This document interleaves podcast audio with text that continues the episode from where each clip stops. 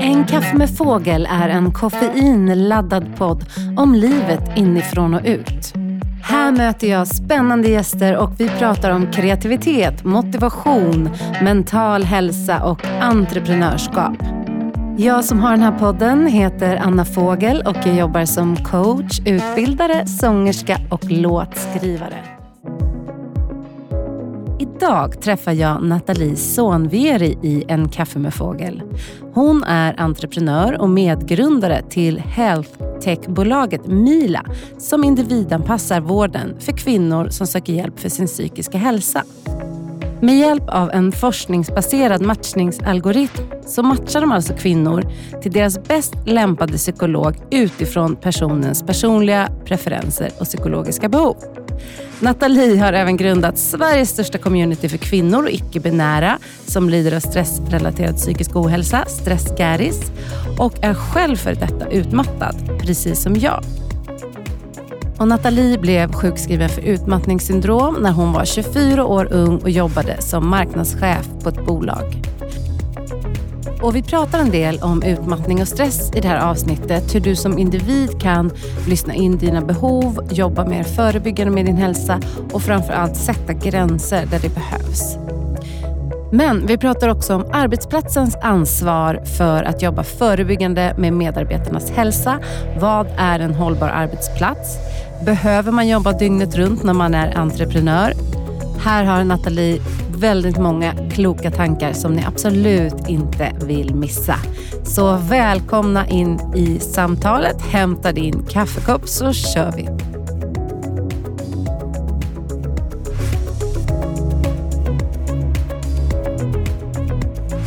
Så hej och välkommen till podden Nathalie, kul att ha dig här. Tack så jättemycket, superroligt att vara här.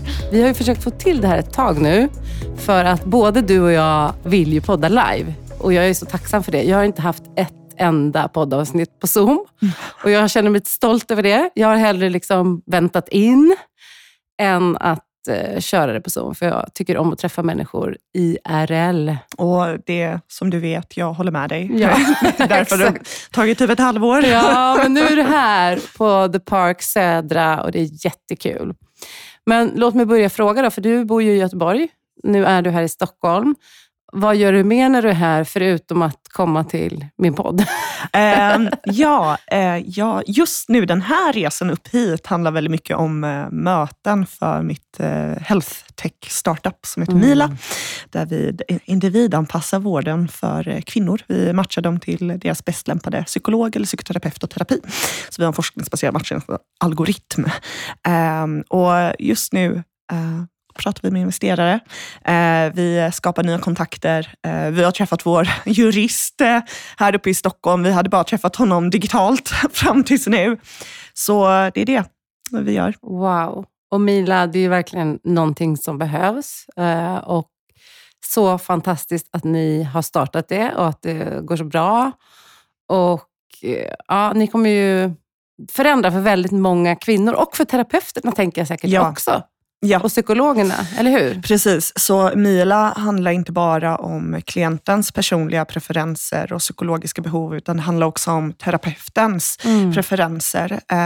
Vi ser till att både de får deras bäst lämpade klient. För det man många gånger glömmer av är att psykologer och psykoterapeuter har ju sina egna liksom, passionsområden och engagemang och vissa saker de inte alls vill arbeta med områden. Om det så är liksom, alkoholism eller fobier eller sexuell hälsa, vad det nu kan vara. Och vi ser till att de får deras bäst lämpade klienter där de känner sig kompetenta nog och engagerade i de områdena som klienten behöver hjälp med. Ja, men så det går both ways. Ja, superbra. Jag pratade faktiskt med en vän häromdagen när jag skulle träffa dig. Och hon har en ganska specifik sak som hon har velat ha hjälp med. Och hon har ju just varit med om det här att det har varit jättesvårt att hitta någon som förstår just den här specifika saken som hon vill jobba med. Och så hon tycker verkligen att så här, gud vad bra. Men det här, det är jättesvårt. Det är en djungel ute liksom. Alltså, det är ju det vi började ju med oss själva, så det här börjar ju från mig själv egentligen, att jag har gått i terapi fram och tillbaka sedan jag var 20 år för olika orsaker, både för min utmattning när jag var 24, och det kommer vi ju prata mer om, från min pappa dog när jag var 17 och jag gick in i en depression när jag var 20 för att jag hade inte verktygen att ta tag och bearbeta sorg, perfektionism och liknande. Och det är så svårt att veta först och främst vad man behöver. Det ligger väldigt mycket ansvar på individen att veta. 1, vad man behöver, men 2, också vad man ska leta.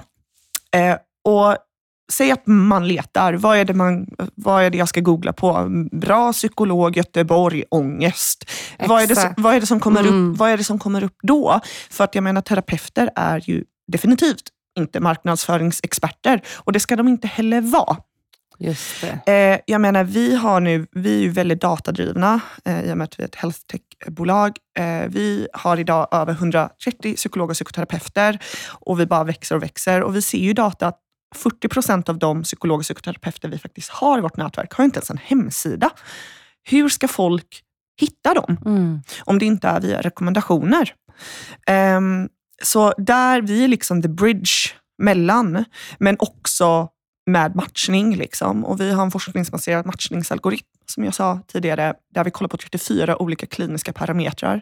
Och vi jobbar i närheten av forskare både i USA och i UK med att hela tiden vara in the forefront med detta.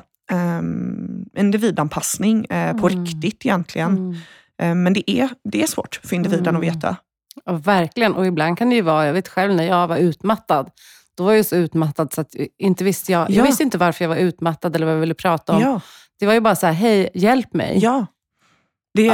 Vad vill du prata om? Ja. Vad är problem? Jag vet inte. Precis. Jag känner så här liksom. Precis, och det där är också en sån där sak som vi gör, är att idag till exempel om du går till vårdcentralen så måste du träffa en läkare först för att få psykologhjälp. Läkaren skriver en liten remiss då, eller skriver liksom så här, en liten lapp vad den här patienten behöver. Och den marknadsundersökningen vi har gjort med terapeuter, eller psykologer och psykoterapeuter, är att när de jobbar på en vårdcentral, läkare ger inte så mycket information. Nej. Så det kan vara liksom ångest. Det är typ den informationen, bakgrundsinformationen psykologer får på vårdcentralen av en läkare, oftast. Så det vi gör är att vi ger ju en ganska comprehensive bakgrundsprofil av den klient som kommer till deras mottagning, som de har blivit matchade med. På så sätt så vet de lite vad personen behöver hjälp med, vilka färdigheter den vill arbeta med. Både i egna ord, men också liksom när det kommer till, vi har en lista på olika saker. Vilken empatistil den har, anknytningsstil. Har den varit hos en terapeut tidigare? Går den på antidepressiva, ja eller nej? Sådana saker som gör att terapeuten kan tuna sig själv mot den här klienten innan den ens har kommit in till rummet. Det är grymt bra ju. Och det känns också, och från klientens sida så har vi fått feedbacken att de tycker att det är så skönt, för då känner de inte så anonyma när de kommer in. För de vet att här finns det en professionell person som vet lite om mig och kommer börja med den informationen och börja gräva där, istället för att de ska bara, jag vet inte vad jag ska börja prata om. Här sitter jag. Exakt. Ja men exakt, men det är så viktigt ju. Och det är så otroligt kul. Och ni är 2 stycken som... Precis. Tiffany heter... Tiffany Boswell. Ja. Hon är min medgrundare. Hon har 1 år kvar på sina psykologstudier i UK. Hon är från Manchester. Så hon kom till Sverige för kärlek. En svensk kille i Göteborg. De träffades faktiskt i Australien. Och sen så, jag har ju hört den här historien 111 gånger. Så här, jagade de varandra i nästan liksom 2 år över hela världen, tills hon tog sitt pick och pack och flyttade till Göteborg. Så hon var... Hur träffades ni?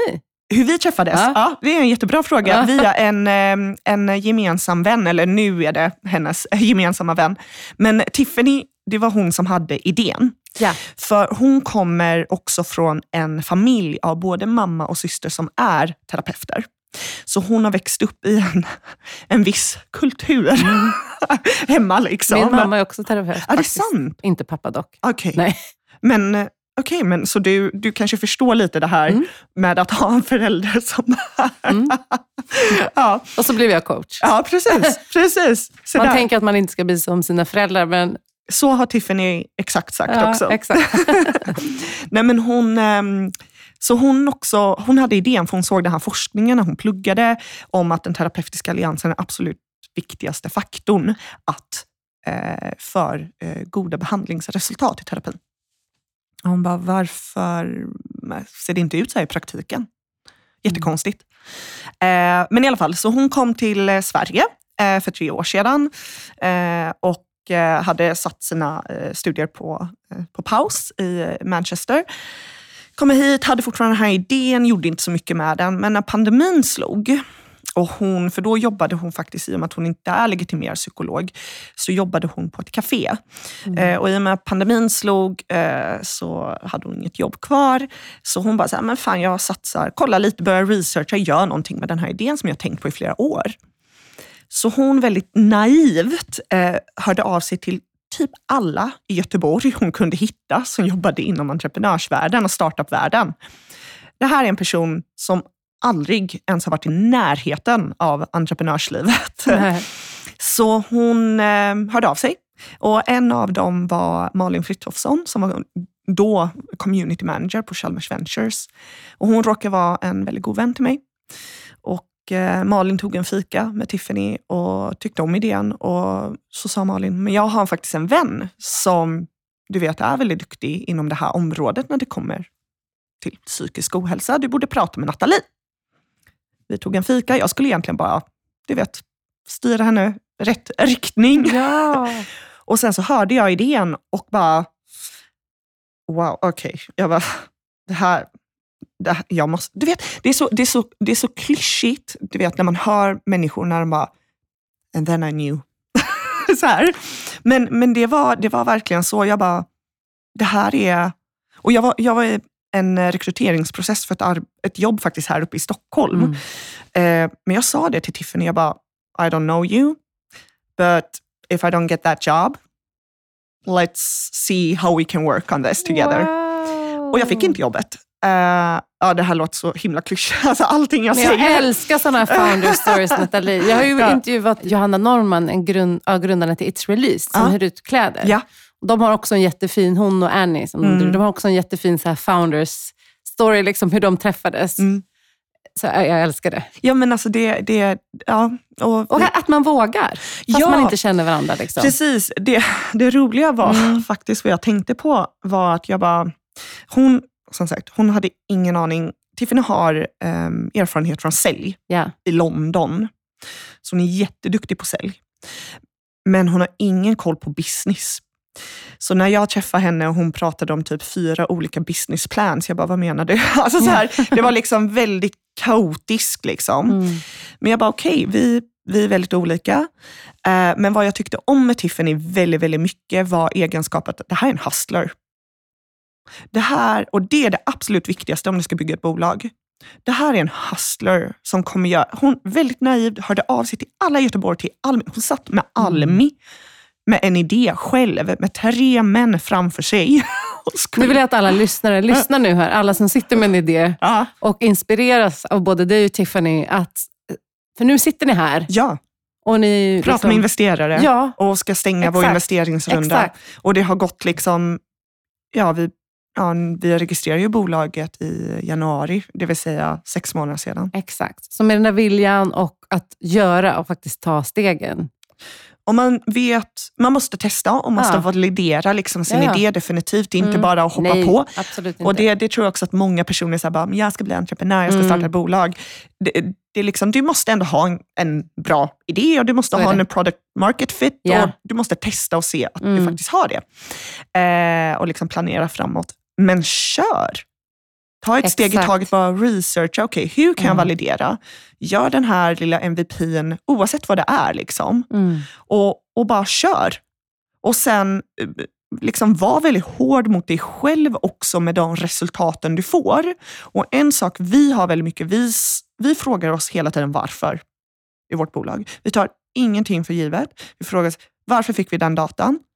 Varför ser det ut så här? Mm. What if vi gör så här? Varför? Och därmed får du hela tiden, hittar du nya svar. Och du kan validera saker, du kan verifiera och du kan falsifiera.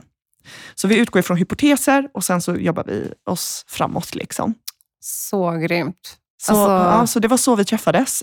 Och det var... Och då kom det något gott ur pandemin. För det är ju ganska många som har blivit tvungna...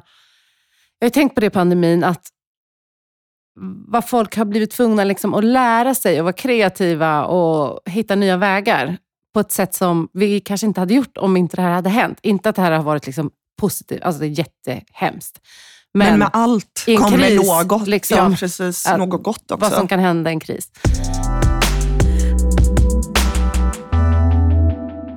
Du har ju inte alltid jobbat med det här. Nej. Och både du och jag, vet du vad jag ska göra först? Jag har en liten lista. Okej. Okay. Jag har en liten sant eller falskt lista. Yes. Jag tycker det är kul. För att jag har ju... Vi har ju inte träffats innan. Det har vi faktiskt, men det känns väldigt naturligt. Ja, jag vet.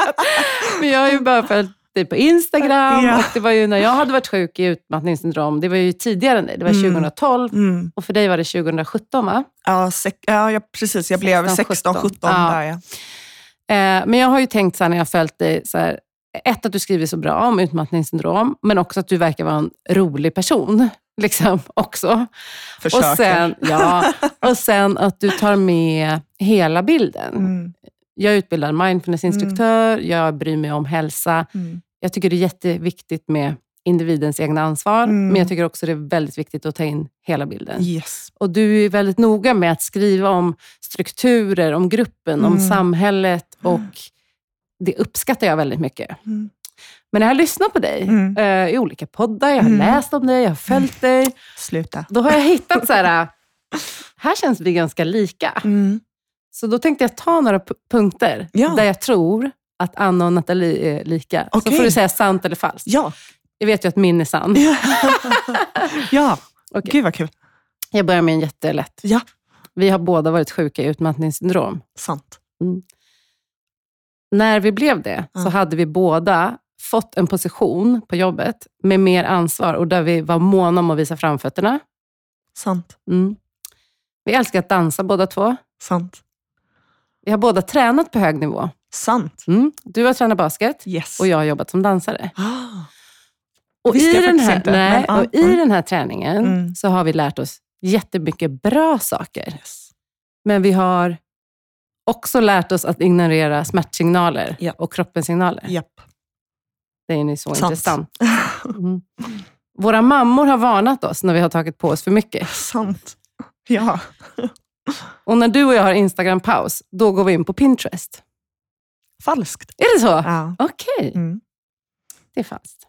Mm. Många var sant. Ja, gud ja. Eller det var jättebra. Ja, det var roligt. Så du tog i alla fall en annan inriktning efter utmattningen. Mm.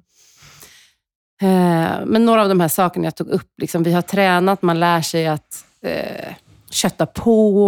Mm. Du lär dig liksom, om du har ont i kroppen som dansare till exempel. Mm. Det är så här, ja men du ska ha ont. Mm. Så du lär dig ganska snabbt att liksom trycka undan de här signalerna. Precis. Hur var du för dig? Hur ser du att det liksom påverkat dig?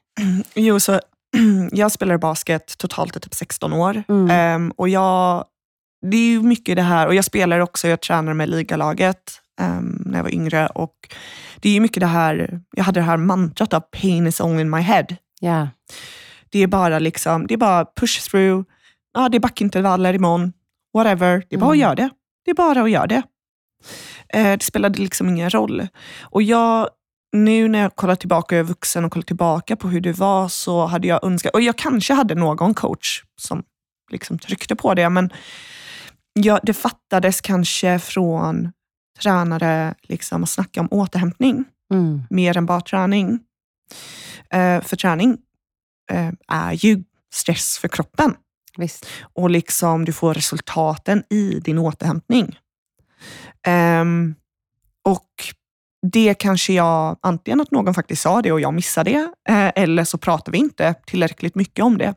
Och lite statistik här är att man ser ju på elitidrottare att 10% av elitidrottare faktiskt blir sjuka i utmattningssyndrom eller någon slags stressrelaterad psykisk ohälsa. Mm. Du är så van att pusha dig själv liksom. Över din gräns helt enkelt. Precis. Men också kanske att man det här prestationsinriktade liksom, att man sätter väldigt mycket av sin självkänsla i det. Och det tycker jag också att man borde prata ännu mer om inom sport eller liksom så här, ja, dans och liknande, speciellt dans. Gud. Att man liksom inte alltid, det är ju väldigt svårt att i alla yrken egentligen, men det här, vad är professionella jag och vad är jag liksom? Vad är det jag presterar och att jag inte är vad jag presterar. Mm. Och ännu mer kanske om du jobbar med din passion. Precis, absolut. Alltså oavsett om det är basket eller dans eller musik eller ekonomi. Alltså, precis. När du jobbar, för det har jag tänkt på väldigt mycket nu. Jag jobbar fortfarande med min passion.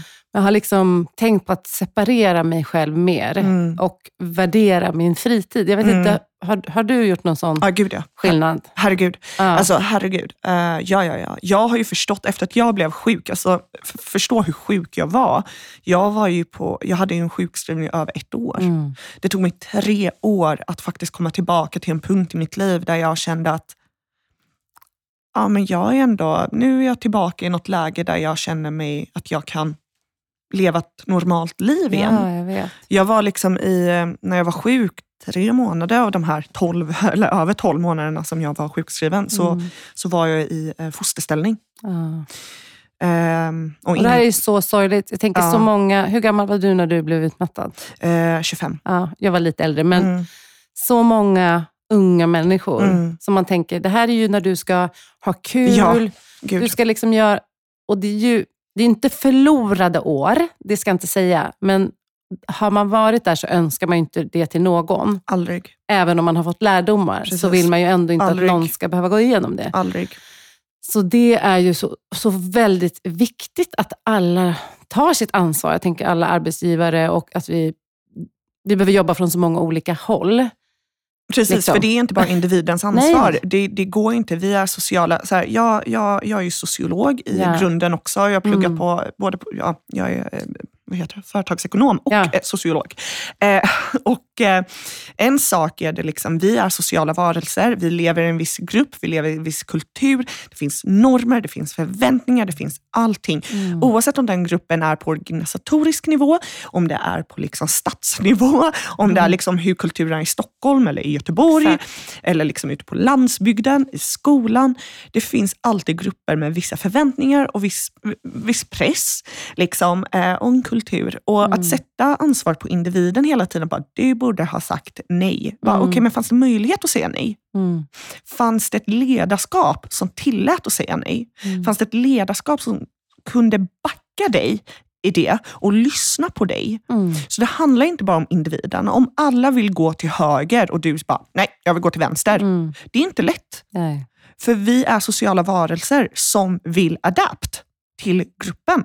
Såklart, vi vill inte vara den där som bara säger nej hela tiden och är den som aldrig svarar om alla andra har den kulturen. Liksom. Precis, och det är de här strukturerna av liksom, vi måste prata om dem, och det där, även om liksom så här, alltså kultur sätts av ledarskapet, sen liksom implementeras det och liksom byggs vidare i organisationen av anställda. Visst. Men det är arbetsgivarens ansvar, det tycker jag. Vi har HR för en orsak. Vi har ledarskapsutbildningar av en orsak. Och det är viktigt att människor tar sitt ansvar för andra. Vi har lagar i Sverige. Verkligen. Och många arbetsgivare har inte ens någon aning om dessa lagar.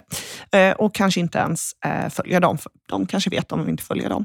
Hur det gäller att vilken psykosocial arbetsmiljö, hur den måste vara. Man har ansvar för att den anställda ska må bra. Ja. Så är det. Det har man faktiskt. Och detta betyder inte, och vissa kommer bara säga, men individen har viss ansvar. Jag menar inte att individen inte har något ansvar. Nej, men vi måste kunna tänka lite många olika tankar samtidigt. Absolut, det är inte svart och vitt här. Nej, aldrig. Allting hänger ihop. Och det måste vi prata om. Ja. Men vi lever i ett väldigt individualistiskt samhälle här i Sverige också, där mycket ansvar läggs på individen. Exakt. Att klara av allting och vara påläst och kunna säga nej och ha självförtroende. Mm. Och det här är också en sån här sak med självförtroende. Varför ser vi att det är så många unga kvinnor och nu också unga män som går in i väggen? Mm. Ja, en teori finns och jag tror på denna, för jag var ju en av dem, är att de får inte ett ledarskap där de vet vad som är rimligt och orimligt. De kommer in på en arbetsmarknad där de inte har ett självförtroende och självkänsla att faktiskt säga nej eller sätta gränser, för att de aldrig får lära sig vad är rimligt och orimligt, för det har blivit en liksom mer och mer, du behöver göra mer och mer för att nå samma resultat som för kanske 20 år sedan. Vi är ju vandrande personliga varumärken liksom, konstant. Och här tycker jag att det är också ett pris på liksom den här friheten vi har. Och nu menar jag inte bara frihet att vi kan jobba var som helst och när som helst, utan friheten att det kanske är så här, det är viktigare vad du levererar för resultat. Hur du ska göra det, det ska du lista ut själv. Det finns ju en underbar frihet i det, för det är inte en micromanagement-kultur. Men det finns också en utmaning, att du liksom, förutom att du ska göra dina arbetsuppgifter, ska du också komma på din egen process. Time management, du ska scheduling, planering. Du ska veta liksom... Du ska vara expert, du ska vara liksom yrkeskompetent. Sen ska du vara projektledare. Ja. Och sen ska du ha den emotionella och sociala förmågan att vara med andra och samarbeta med dem. Och tänk då att du ska kunna alla dessa saker när du hoppar in i en juniorroll. Exakt. Nu menar inte jag att det här är så överallt. Nej. Så är det inte. Men vi säger, om vi låter generaliserande så kan vi säga inte överallt. Nej, precis. Exakt. Men det är för att illustrera en bild så att man lättare kan förstå den också. Exakt. Och det är liksom... jag pluggade arbetsvetenskap och man pratar om en intensifiering av arbetet. Både när det kommer till, du vet hur man ser, speciellt inom kommunikationsbranschen, man ser liksom hur jobbannonser bara blir längre och längre, och där man intensifierar en roll. Yeah. Man petar in typ 4 roller i ett. Och detta hör man också många gånger, hur folk kanske slutar på grund av att det var för mycket, eller blir sjuka och blir sjukskrivna och därefter slutar, och så säger de, nu har de anställt 4 personer för den här rollen jag hade. Och det säger ju någonting. Så det finns ju också liksom det här att man ser i jobbannonser, men också den här intensifieringen av arbete, av just de här kompetenserna och egenskaperna du måste ha som professionell person, som inte bara handlar om att jag är ingenjör och jag är duktig på det här inom ingenjör. Alltså du vet, det är så mycket annat. Exakt. Och det är det här som blir ju priset av att det blir otydligare roller och bredare roller. Att då behöver vi, det här populära ordet, då behöver vi ju liksom vara mycket bättre självledare. Och då behöver vi få lära oss det. Alltså... Och det gör vi inte förrän vi köper någon jäkla bok. Exakt. Eller lyssnar på någon podd. Det är ingenting man bara kan naturligt. Men jag tycker det här är jätteintressant och såklart jättekomplext. Men när du blev sjukskriven för utmattningssyndrom, då jobbade du som marknadschef på ett edtech-bolag, eller hur? Vad hade du, nu i efterhand, för det här har jag funderat jättemycket på, så här, vad hade du behövt höra eller veta? Från min arbetsgivare eller generellt? Generellt. Både från, vad hade du behövt höra från din arbetsgivare, och vad hade du behövt veta om stress, utmattning, hälsa? Från min arbetsgivare när jag liksom blev sjuk. Det här är faktiskt ganska roligt. Eller roligt, det är det inte alls, det är sorgligt. Men när jag åkte in på akuten. För att jag hade svimmat 3 gånger av utmattning och panikattack och ångestattack jättemycket liksom. Men när jag åkte in på akuten, så det var en söndag, så smsade jag min chef, min arbetsgivare, och sa att jag är på akuten, jag vet inte om jag kommer in på måndag. Och när jag kom in på tisdagen så berättade jag liksom WhatsApp att du vet, jag måste göra förändringar, läkaren kunde inte hitta någon fel på mitt hjärta och liknande. Jag är fysiskt frisk, men han frågade kring min psykiska hälsa och stress, mina stressnivåer. Och så berättade jag det för min arbetsgivare då, och sa liksom att jag behöver göra lite förändringar. Och han sa definitivt liksom så här, vi gör så att du går ner till 100%. Går ner till 40. Du klockar in och klockar ut. 40 timmars veckor. Jag jobbade väldigt mycket mer än 100%. Så då skulle jag gå ner till 100, alltså så här, att bara klocka in och klocka ut, helt enkelt.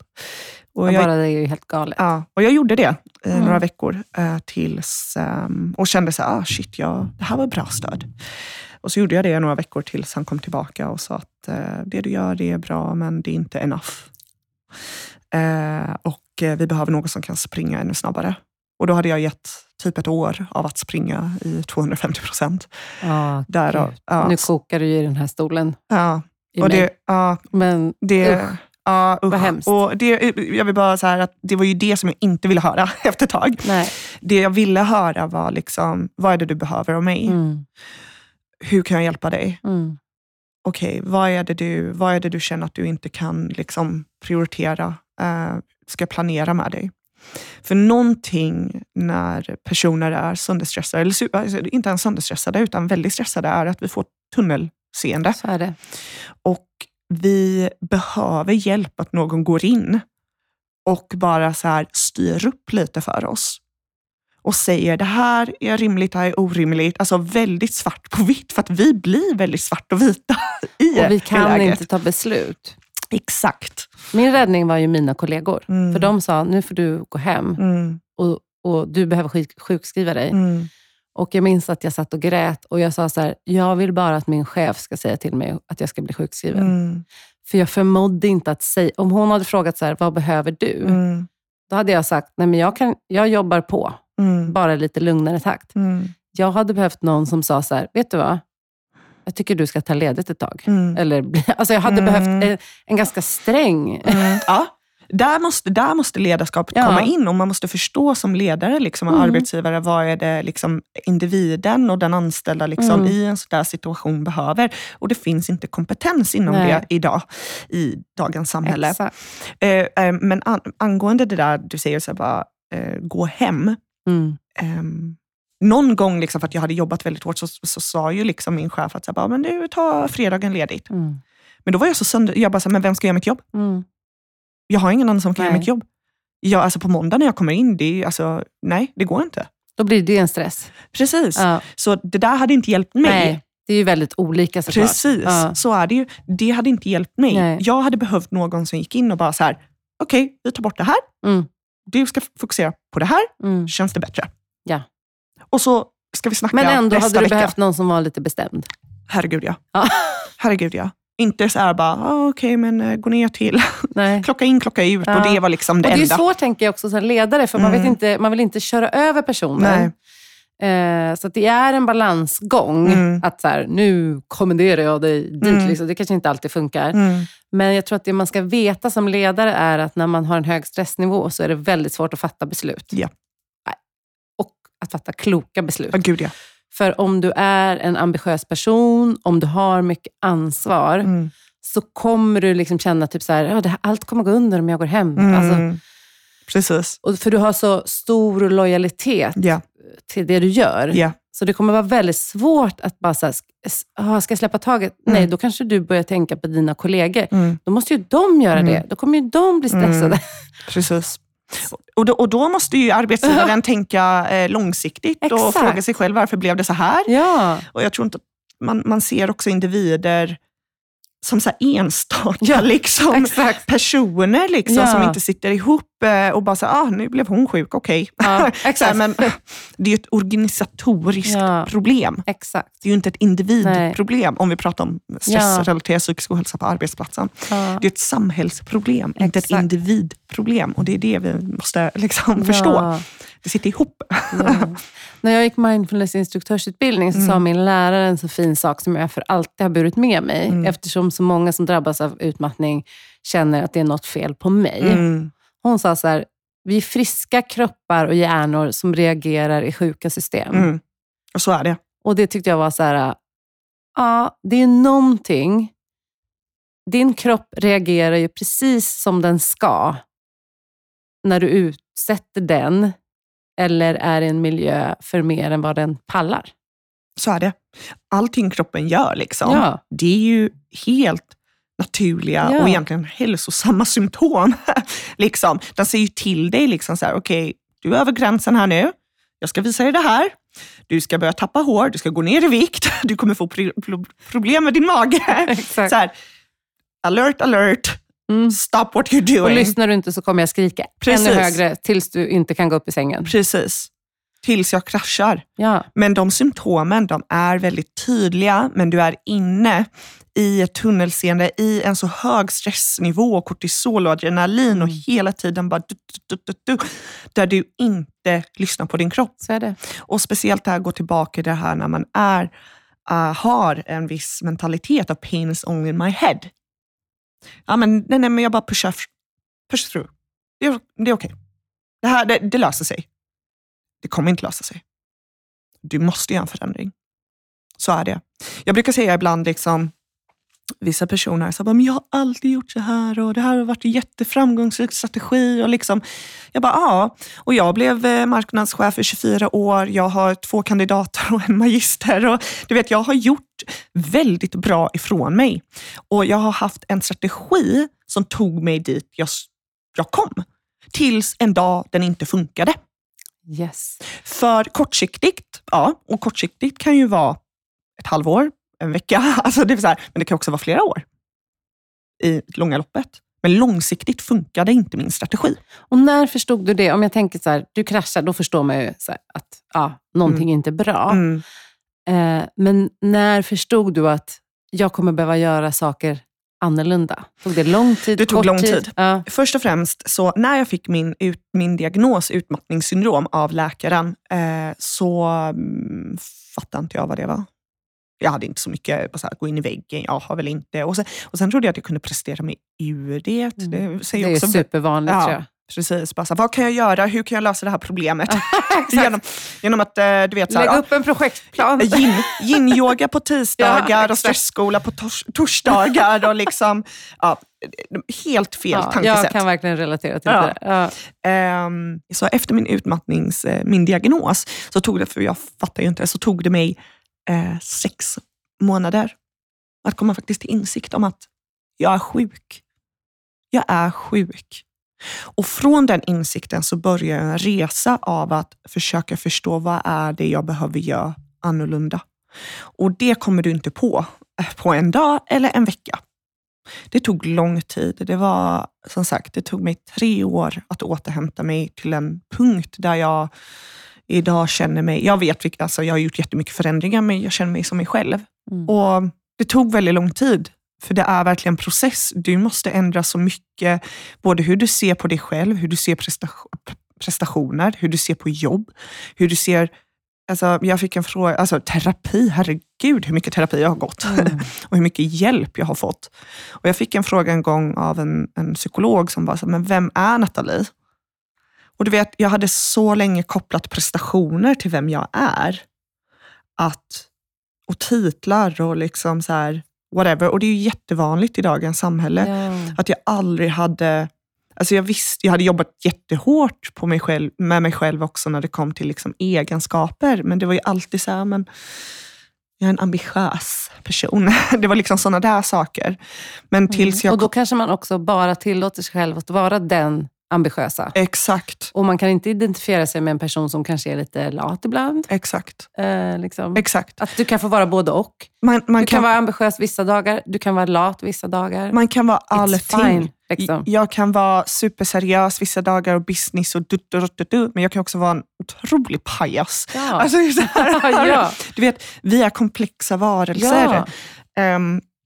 Och den frågan fick mig, jag kommer ihåg att det tog mig, ja, man fick, det var så här KBT-inriktat, så jag fick ju det som en liten hemuppgift. Och det tog mig en hel vecka marinera innan jag kunde sätta mig ner och skriva lite.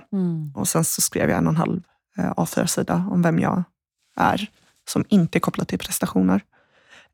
Men ja, alla dessa saker, alltså så här, gör de här förändringarna, det börjar ju inifrån. Och sen så också de här boundary setting som jag pratar väldigt mycket om. Liksom. Att liksom sätta gränser i sitt liv, de gränserna man behöver. Först lära känna sig själv och förstå vilka behov man har, vilket många människor kommer gå ett helt liv utan att veta vad ens behov är. Och sen fråga sig, okej, men vad är det jag behöver göra? Vilka gränser behöver jag sätta för att kunna, du vet, tillfredsställa dessa behov som jag har? Otroligt viktigt. Mm. Och det där kan ju vara jättesvårt i början. Mm. Om du är en person som är van att säga ja. Mm. Du vill inte göra människor ledsna. Mm. Jag har själv tränat jättemycket på gränser. Och speciellt kanske när det gäller, jag tror att innan utmattning så var jag mycket mer så här, ja, men jag har en lucka här i kalendern. Mm. Då kan jag säga ja. Istället för att fråga, vill jag det här? Exakt. Ska det här bli kul? Precis. Har jag ork? Har jag lust? Ja. Vill jag träffa den här människan? Ja. Och det har ju varit jättesvårt. Mm. Liksom. Jag tycker fortfarande det är jobbigt med gränser, men jag har blivit jättebra på att sätta dem. Mm. Och det är också väldigt viktigt det du säger, att det får vara jobbigt att sätta gränser. Ja. Tycker du det är jobbigt att sätta gränser, men du vet att det är rätt sak att göra? Okej, men gå igenom den. Ja, stå den ut känslan, med det här obehaget. Stå liksom ut med den tills det kommer en dag där du inte tycker att det är det mest normala. Ja. Jag brukar säga till liksom så här vänner eller bekanta som liksom så här, det är så svårt att säga nej, det är så svårt att sätta gränser, bara, folk kommer bli besvikna. Eller, ja, allting är ju i ens egna huvud. Liksom. Så är det. Men då säger jag så här, okej, men öva på folk som du vet älskar dig unconditionally. Visst. Säg nej till mamma. Mm. Säg nej till pappa, säg nej till din syster. Säg liksom så här bara, hit men inte mer liksom. Nej, jag kan inte göra det där. Nej, jag vill inte. Nej, men jag ska gå och lägga mig nu. Alltså, testa på dem som älskar dig, som inte kommer lämna dig.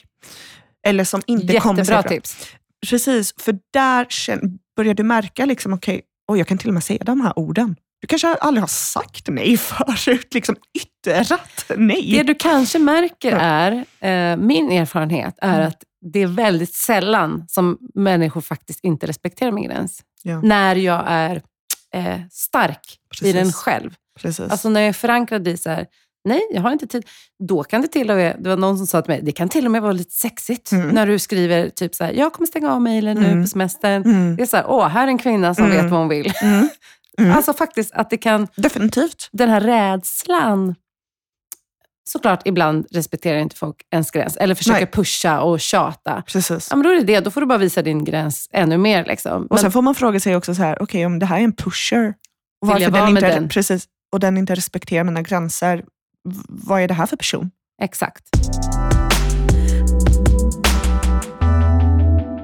Men vilka gränser har du? Jag blir så nyfiken. Vilka är de viktigaste gränserna du har satt och jobbat på att sätta?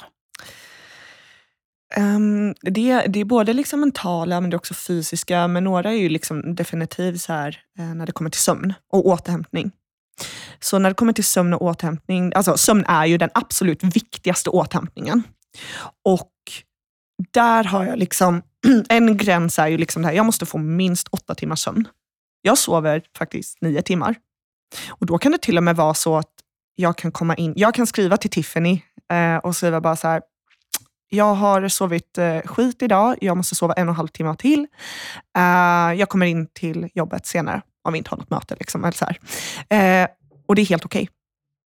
Så en gräns är på det sättet att jag får sova. Men kopplat till det också att min säng är en teknologifri zon. Jättebra. Det är en fysisk gräns av att liksom i sängen. Jag får inte sitta med mobilen. Jag får inte scrolla på Instagram. Jag får inte liksom whatever. Jag sitter faktiskt på kvällarna innan jag går och lägger mig.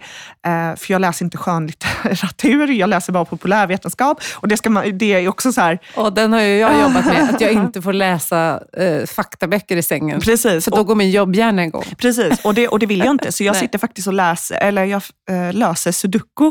Bra. I liksom pappersformat. Det är supermysigt. Och det är faktiskt... Och folk säger bara, men gud, blir du liksom inte din hjärna... Du vet, jag blir faktiskt trött av det. För jag bara så här, kan inte tänka, nu märker jag hur trött jag blir och så går jag och lägger mig. Hej då. Så det är också en sån här gräns. Men också Att förstå att se mina helger som inte saker, som inte något att fylla med aktiviteter. Jag älskar idag att ha helt fria helger. Och bara vakna upp och bara så här, ta en dag och bara så här, vad vill jag göra idag? Ja, jag kanske gör det här. Ja, men jag kanske tar mig till den här sjön. Eller så kanske jag inte gör det. Och bara liksom go with the flow lite. Men också när jag bodde med mitt ex då, så var det också en gräns för att jag behövde egen tid. Och den kan man ju implementera också när det kommer till vänner. Och så säger jag bara så här, när vännerna, det har jag gjort flera gånger nu, att när de vill åka iväg någon helg, någon sommarställe, och frågar mig själv, men vill jag? Och så bara, nej men åk ni, ha kul. Jag följer med nästa gång. Jätteviktigt. Alltså så här, att man liksom förstår var... Och jag utgår alltid från mina behov. Alltså så här, roliga saker kommer hända hela tiden. Och jag vet att det finns en otrolig... Och det känner jag ju från tidigare också. Liksom innan jag blev utmattad av den här FOMOn. Att man kommer missa saker. Men det kommer hända väldigt roliga saker. Men du kommer missa alla roliga saker om du är sjuk. Så är det. Så det där tänker jag på. Liksom, så här, om det skulle vara så att alla vänner åker någonstans. Och ibland så vill jag inte följa med för att jag bara, för mycket folk. Ja.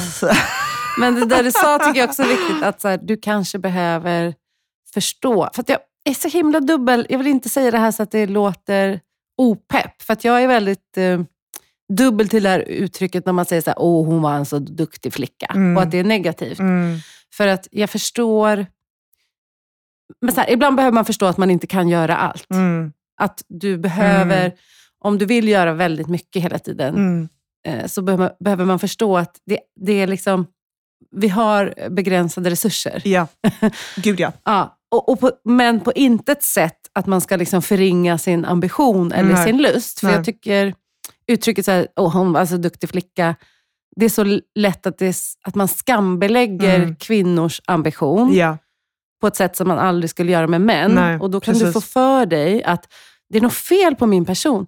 Det är liksom något fel att jag är så här driven. Och att jag vill göra ett bra jobb. Eller liksom. Det är inte något fel. Det är inget fel. Och du behöver lära dig att förhålla dig till det. Liksom. Precis. Och det där vill jag säga också. Så här, idag så pratar vi om att så här, typ, du kommer läsa en tidning. Eller du kan, liksom, vi pratar om stressrelaterad psykisk ohälsa. Och liksom, stress dödar. Och stress är liksom, du vet, det farliga. Och det är vår folksjukdom. Det stämmer inte. Stress är inte farligt. Vad som är farligt är... bristen på återhämtning. Exakt. Så det här med, du vet, att man är en person, en kvinna då, som vi pratar om här, ambitiös, driven. Jag är den personen. Jag med, och kommer nog fortsätta vara. Och jag kommer alltid vara det. Och det var så jobbigt när jag var i utmattningen och bara så här, jag kommer aldrig få vara den personen igen. Det var vad jag trodde liksom. Det var så stor sorg. Samma här. Att jag själv bara så här, jag kommer aldrig kunna vara så driven. Jag kommer kunna bara jobba 75% och jag kommer jobba på ICA. Och det är det liksom. Det här, alla mina drömmar och det, att bara så här, man trodde verkligen att det var dött. Och det var skitjobbigt. Man sörjer ju den delen av sig själv. Känner igen det så mycket. Precis. Och sen så kommer man ju ut från och bara förstår att jag kan visst vara den personen. Men jag måste förstå min kropp. Och jag måste förstå och se på jobb på ett annat sätt. Och jag måste förstå att stress är inte farligt. Men det är bristen på återhämtning som är livsfarlig. Så om jag inte får mina 8-9 timmars sömn, till exempel för mig. Om inte jag har egen tid. Om inte jag får se naturen och vara i naturen, vilket är väldigt viktigt för mig också. Om inte jag får göra X, Y, Z, whatever, då kommer inte jag må bra. Och då kommer denna stressen, som det farliga är ju den långvariga stressen, vilket per automatik betyder brist på återhämtning. Och det här kan jag gå in på liksom, prata om sympatiska och parasympatiska nervsystemet, men det ska jag inte. Det ska jag inte göra. Men det är det man måste förstå, och det är det jag försöker säga till folk liksom. Och det här är också en sån här grej att man inte ska, är du rädd för stress så kommer det ju vara en dubbelbestraffning. Jag vet. Och var inte rädd för stressen. Du behöver den för att vara ibland mer effektiv, produktiv, vad det nu kan vara. Men du måste få vila. Det är det du ska fokusera på. Hur får jag återhämtning? Hur får jag vila? Och hitta ditt sätt att göra det på, tänker jag. För det ser ju väldigt olika ut för alla. Och beroende på var i livet man är. Och beroende på liksom hur en stressnivå faktiskt är. Är du lite så här, ja, ibland är det lite stressad, finns någon deadline, okej, din vila kanske är att gå ut och ta 2 glas vin med en vän. Men har du högre stressnivåer på det, än det, då kanske det är inte vinet och den sociala aktiviteten du ska göra. Det är kanske något annat, det är kanske faktiskt att sitta hemma och kolla på din favorit liksom, serie på Netflix. Så man måste förstå de här olika slags återhämtningsaktiviteterna. Och de kan betyda olika. Bara för att du kunde vila med ett glas vin en gång i tiden ute på en takterrass, så betyder det inte att just här och nu när du har rövmycket, ursäkta mig, att göra det bästa sättet att återhämta dig just nu heller. Nej, exakt. Det där är superviktigt. Och det där kan man ju verkligen träna på. Och testa liksom, hur mår jag efter det här? För jag vet att du pratar ju mycket om träning. Och det har jag också pratat mycket om. För att vi kommer ju båda från en träningsbakgrund. Och just träna när man är utmattad blir ju en extra stress för kroppen. Och om man är van att träna på en hög nivå. Och så försöker man liksom gå. Och jag tycker det är egentligen bara så här, hur känner du det efter träningen? Jag märkte på min utmattning, jag mår inte bra efter träning längre. Nej. Jag hade ont överallt och jag var så trött.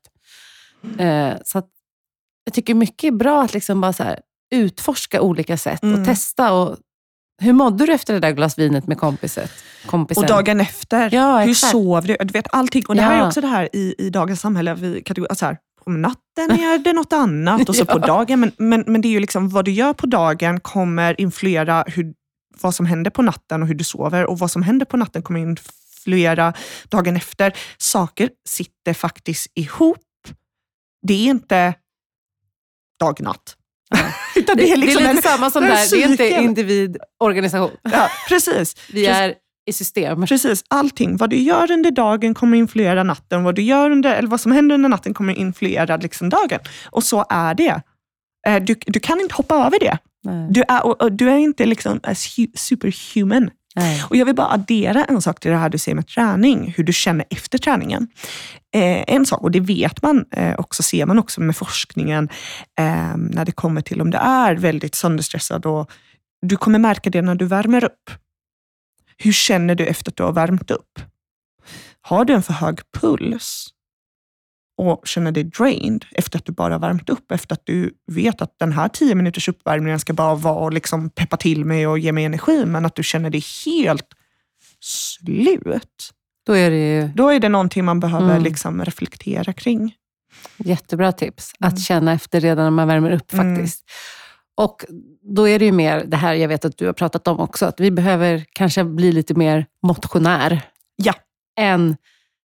träna, workout, liksom. Precis. Mer lite vardagsmotion, gå i lite trappor, ta en promenad. Det är motion. Göra lite yoga på en matta. Alltså precis. En lugnare typ av träning. Liksom. Precis. Och det förstod jag efter liksom en utmattning då, för att jag har ju tränat i hela mitt liv. Men det är en skillnad på att motionera och träna. Det är liksom så stora skillnader av att liksom träna. Du kanske har ett mål, du kanske liksom säger jag vill springa ett lopp eller jag vill bli starkare eller du. Men motion handlar om att liksom bara göra saker utan kanske så mycket av ett mål, men mer att bara röra sig. Och du måste inte träna. Men för att må bra så behöver du motionera. Ja. Och det tror jag också vi måste prata mer om. Ja. Ta trapporna istället för att nej, du behöver inte gå till gymmet 3 gånger i veckan. Nej, det behöver du inte. Du behöver inte springa backintervaller 2 gånger i veckan. Du behöver verkligen inte det för att vara hälsosam. Nej. Det är ju väldigt spännande. Alltså, och där tänker jag ju att det är ju lätt om man är en högpresterande person att hamna där. Att du tänker så här, okej, då ska jag ta hand om mig. Så då är det här prestera sig ur. Det du var inne på förut. Precis. Då ska jag liksom, nu jävlar, meditera 5 på morgonen. Ah. Sen gå ut. Nej, det här är hälsosamt. Liksom. Ja. Det här är hälsosamt och så ska jag äta och, rätt. Och så ska jag ha min sellerijuice på morgonen. Och så ska jag liksom ha mitt, jag vet inte vad. Och det är liksom så här, också en sån här press som vi sätter, speciellt kvinnor. Ja. Att vi sätter ännu en press på oss själva att vara hälsosamma. När vi bara så här... Jag kanske bara ska äta den här kanelbullen och bara Släpp taget bara lite. Släppa lite. Ja. Inte vara så jävla strikt. Och inte så här. Självklart, rutiner är jätteviktigt för vårt välmående.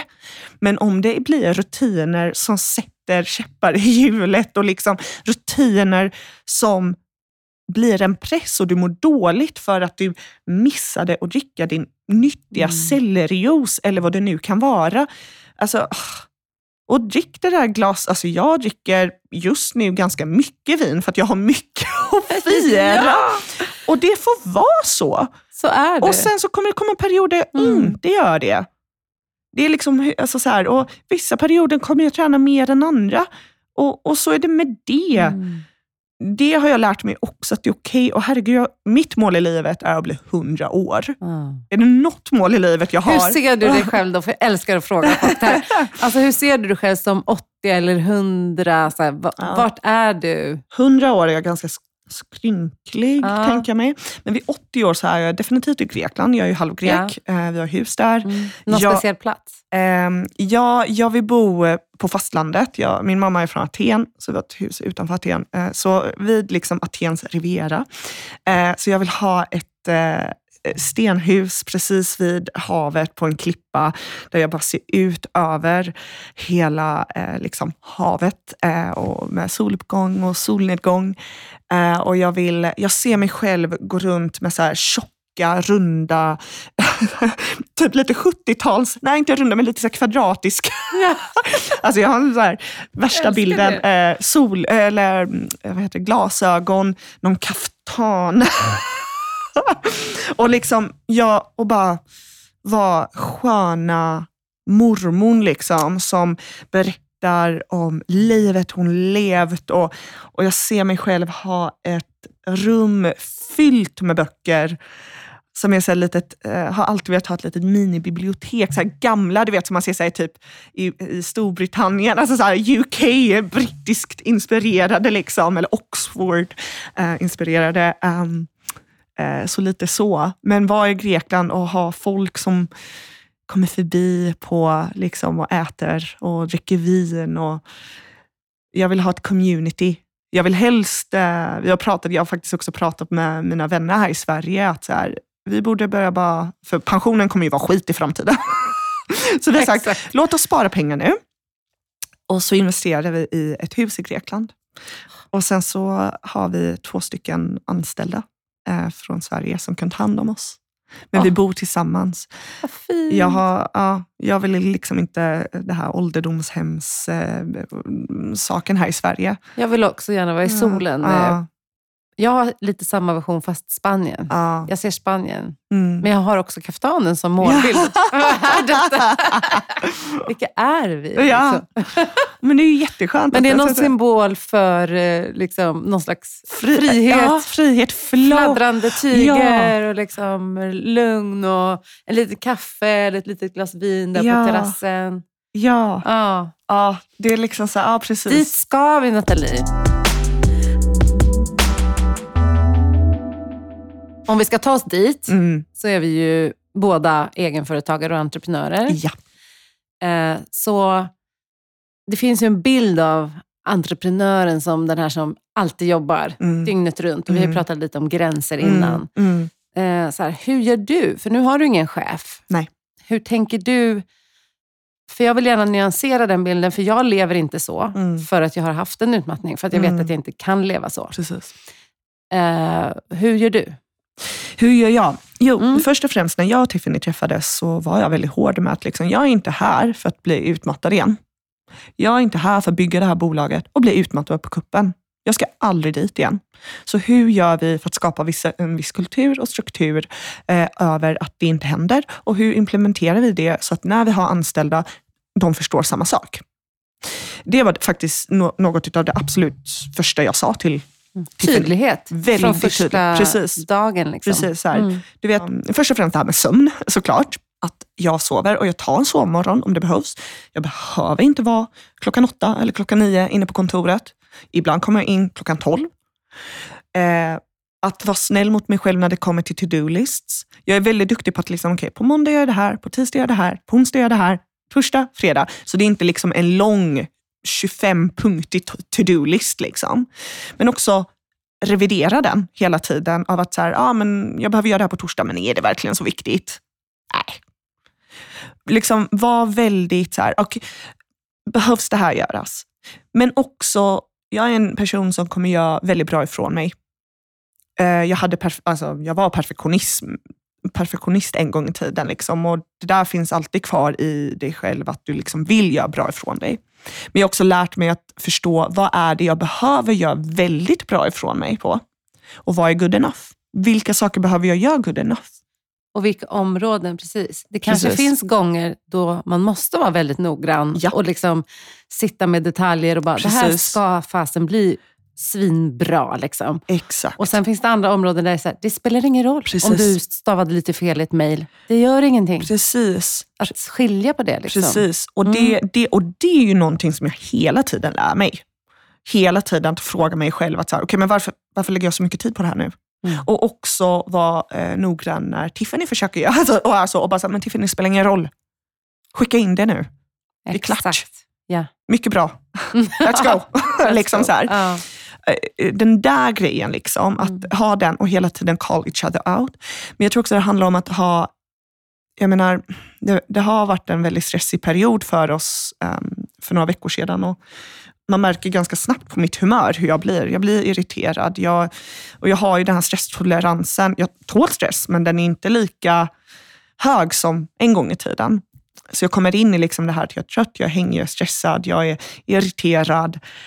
Och det går ut på min medgrundare. Det är hon som ser mig mest. Och vi har en väldigt rak och tydlig kommunikation mellan oss. Och hon bara, girl, you need rest, go home. Och hon gjorde det jag ville att chefen skulle göra. Precis. Just det. Och då kunde jag också bara prata om det. Och jag bara så här, förlåt för att jag har varit så här, jag reagerar på det här. Så, det var terapi, men att man blev väldigt duktig på att förklara. Och jag gick hem och jag tog fredag ledigt. Mm. Och jag kom tillbaka på måndag och var glada Nathalie igen. Så det är liksom sådana där saker. Och sen så vill jag också säga att en sak vi har implementerat nu, för vi ska jobba under sommaren, vi kommer ta 2 veckor ledigt. Men det kommer bli mycket jobb under sommaren. Men vi har faktiskt valt för vår långsiktiga hållbarhet, men också vår hälsa, att ta varje fredag ledigt. Alltså hela tiden eller bara på sommaren? Till mitten av augusti. Vi börjar så. Gud vad bra. Och så får vi se. Mm. För att vi diskuterade att först och främst sommaren i Sverige är fantastiskt. Vi vill inte ha någon ångest eller irritation över att vi missar sommaren. Sen tror vi också att vi kommer må mycket bättre såklart av att ha en 3 dagars ledighet. Och komma in på jobbet och vara sharp och kreativa och mer produktiva och effektiva och gladare. Mm. Och så 4 dagar så jobbar vi på kontoret och sen 3 dagar inget jobb. Och det här är väldigt viktigt också sen med gränssättning. Jag jobbar inte helger. Kvällar då? Nej. Eller... Alltså man behöver inte vara rigid. Men jag menar, men jag jobbar inte. Grundpolicy. Nej, inga kvällar. Nej. Inga kvällar om det inte är absolut någonting jag måste kolla igenom och liknande. Men nej. Inga kvällar. Mm. Jag kan vara på kontoret senast till 7, 7:30 kanske någon gång. Speciellt nu när det är ljust ute liksom. Men jag försöker dra vid typ så här 6:30 hem. Och sen så, jag jobbar inte. Jag lämnar också datorn många gånger på jobbet. Ja. Och det är ju liksom väldigt individuellt såklart. Det finns ju de som trivs med att det flyter ihop lite mer. Men... Som jag förstår så gillar du att ha liksom gräns mellan arbete och fritid. Ja, det gör jag. Ja. Och det finns jättemycket forskning kring detta också. Exakt. Så här, det gränslösa arbetet och arbetslivet. Och det, jag kommer inte gå in så jättemycket på det, men vi behöver den gränsen. Och det ger jättemycket frihet och flexibilitet, och jag kan hämta barnen på dagis den här tiden. Men det lägger ännu mer ansvar på individen att sätta gränserna och förstå när som... Ja. Och vi behöver ibland ganska skarpa gränser istället för att de ska bli flytande. Att så här, men jag ska bara kolla liksom mejlen nu efter middagen. varför. Mm. Och forskning, jag vill bara säga, visar faktiskt att den här flexibiliteten i arbetslivet mellan privata sfären och arbetssfären, professionella sfären, är att individen, i och med att det här är en sån här sak där vi känner oss, min arbetsgivare litar på mig. Mm. Då ska jag ge tillbaka extra. Så det visar sig faktiskt att man jobbar mer. Ja, jag vet. I såna här kontexter. Ja. När det är flytande mellan arbete och privatliv. På grund av att man vill vara lojal. Mm. Och därav tar upp mejlen. Eller kollar liksom på mejlen när man står på kön på ICA eller vad det nu kan vara. Så timmarna du arbetar blir faktiskt fler. Så är det. Och det har de ju faktiskt också sett under pandemin. Ja. Att du jobbar mer. För du har ju liksom ingenstans att gå. Nej. Och då vänjer sig ju alla vid att alla kan jobba hela tiden. Men nu ska vi gå tillbaka när man kanske har lite grejer att göra på kvällarna. Jag har inte lust att sitta och liksom mejla på kvällen längre. Mm. Men också, jag vill bara också det här med att de här, du vet, pauserna man har på en arbetsplats. Man pratar med någon, man tar en kaffe. Exakt. Man tjötar lite där, 10 minuter hit, 10 minuter dit. Liksom, vad det nu kan vara. Du får inte det hemma. Nej. Och det tänker inte folk på. Det är därför jag liksom under pandemin också har sagt till folk, jag bara så här, alltså sätt en gräns att du tar din förmiddagspromenad. 15 minuter, gå ut, rör på dig, kom tillbaka. Det är okej, du får göra det. För man får inte in de här pauserna. Nej. För du sitter där själv. Så är det.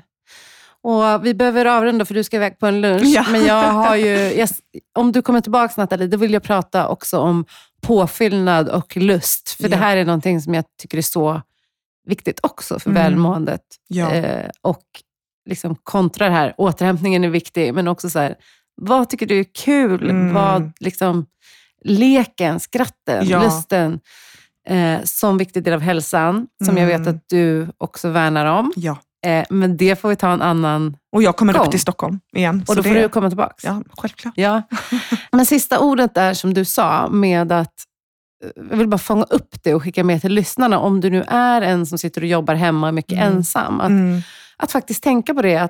Och det gäller ju egentligen allting. Ja. Det här att vi inte får en paus när vi väntar på bussen längre för vi har mobil.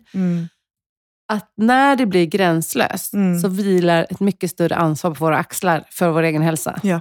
Och det är bara så det är. Så är det. Precis. Och det är inte kul, men vi behöver tänka vi måste vara aktiva. Precis. Eller hur? Mm. Och jag vill bara säga så här, det här med till exempel med mobilen och du väntar på bussen eller vad det nu var. Ja. Vad händer om du lägger ner mobilen och kollar uppåt? Jag brukar göra det. Jag gillar att kolla på ett träd. Jag gillar att kolla på tak. Har du ens tittat på tak? Det senaste året. Har du ens kollat upp? Många har inte det tror jag. Precis. Vad händer om du gör det imorgon? Bara testa. Det handlar inte om en kvart. Det handlar om 2 minuter. Lyfta blicken lite grann. Blicken uppåt. Och du märker hur liten du är. Och du behöver vissa saker du är stressad över. Eller du måste göra. De är ganska obetydliga. Vi lever väldigt mycket i våra huvuden. Det gör vi. Så lyft blicken lite, kolla på de helt ärligt, jag brukar faktiskt nu, speciellt nu när det är sommar, det är så himla vackert ute. Jag fick jag bilder, bara sätt på dig kaftanen, lyft blicken. Jag kan gå ut så här, vi är ute och lunchar med min medgrundare och vi har en praktikant nu. Och jag bara, look at this shit. Look at this tree, it's so green. Och så tvingar jag dem att stanna upp och kolla upp. Ja, det är fint. Det är så faktiskt gör det. Testa.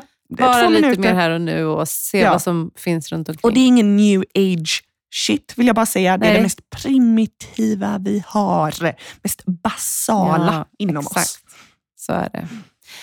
Och du, om man vill hitta dig då i sociala medier, kanske följa Meela. Ja. Så vår hemsida är milahealth.com. Vi heter Meela, Meella. Meela. Ja. På LinkedIn. Och jag på Instagram, min privata är Nathalie Suo. Och Nathalie utan H och utan E, så som det låter. Kan man hitta mig? Vad bra. Nathalie, tack så mycket för det här samtalet. Det var jättekul att du har kommit hit och tack så hemskt mycket till er som har lyssnat. Vi hörs.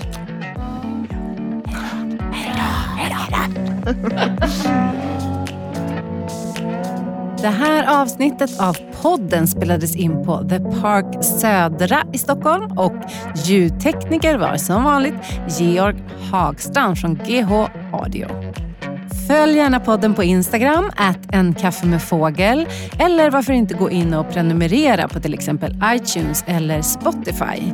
Och vill du veta mer om min coaching, föreläsningar eller andra typer av samarbeten så går du in på www.byannafogel.se. Stort tack för att du lyssnar på En kaffe med fågel. Tack, hej då!